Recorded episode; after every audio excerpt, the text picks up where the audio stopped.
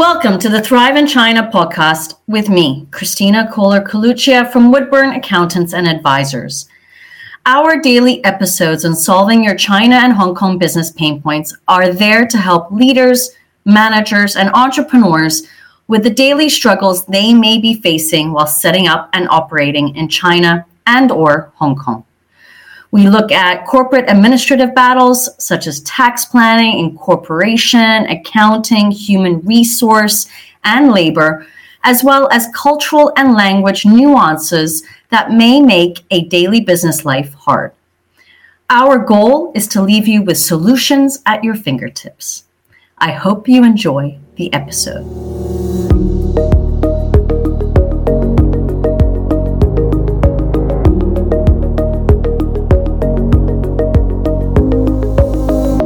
Welcome back to another episode. Today we're going to be talking about China's official public holidays in 2024.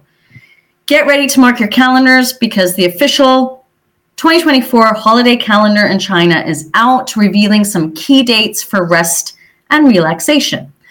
While the Chinese New Year's Eve didn't make the cut officially, there's good news for employees. Employers are nudged to arrange paid leave for this significant day.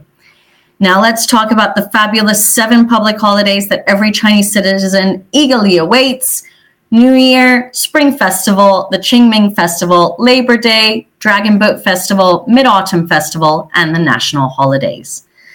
The State Council, in a move akin to unveiling a treasure map, released the official China Public Holiday 2024 schedule in October. Brace yourself for 2 major week-long holidays, often dubbed Golden Week and the Spring Festival. The Spring Festival, celebrated between February 10th and 17th in 2024, takes center stage as China's most crucial festival.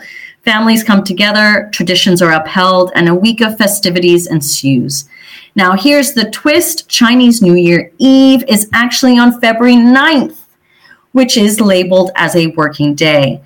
But the recommendations and the nudges to companies from the labor bureaus is to sprinkle some paid leave magic on their employees.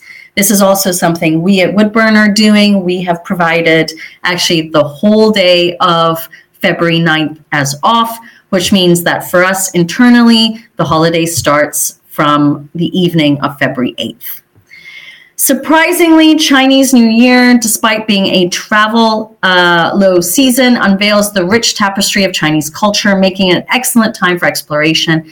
And for those planning ahead, the National Day holiday falls between October 1st and October 7th, with the Mid-Autumn Festival adding a touch of magic from September 15th to September 17th. Lest we forget, Labor Day in May offers a golden 5-day holiday for travel enthusiasts, creating peak times for exploration. The Mid-Autumn Festival, also known as the Moon Festival, showers workers with 3 days off, inviting traditions like family gatherings, moon gazing, devouring moon cakes, and lighting lanterns.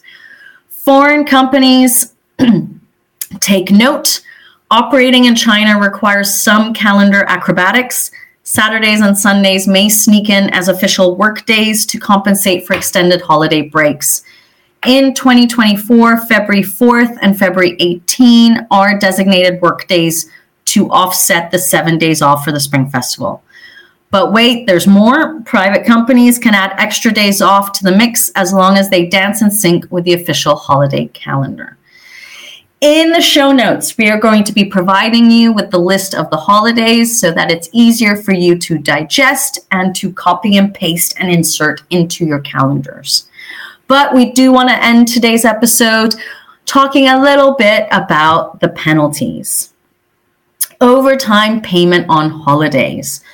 The rules vary, but under the standard working hour system, public holidays bring a whopping 300% of the normal wage. For the comprehensive working hour system, it's the same, but no overtime on adjusted working days and weekends. Non-fixed work hour systems have their own regional quirks, so definitely take a peek at that if you are in that scenario. Now, I understand that's a lot of info to digest, but it's all about making sure every single one of your employees in China gets the rest and celebration that they deserve.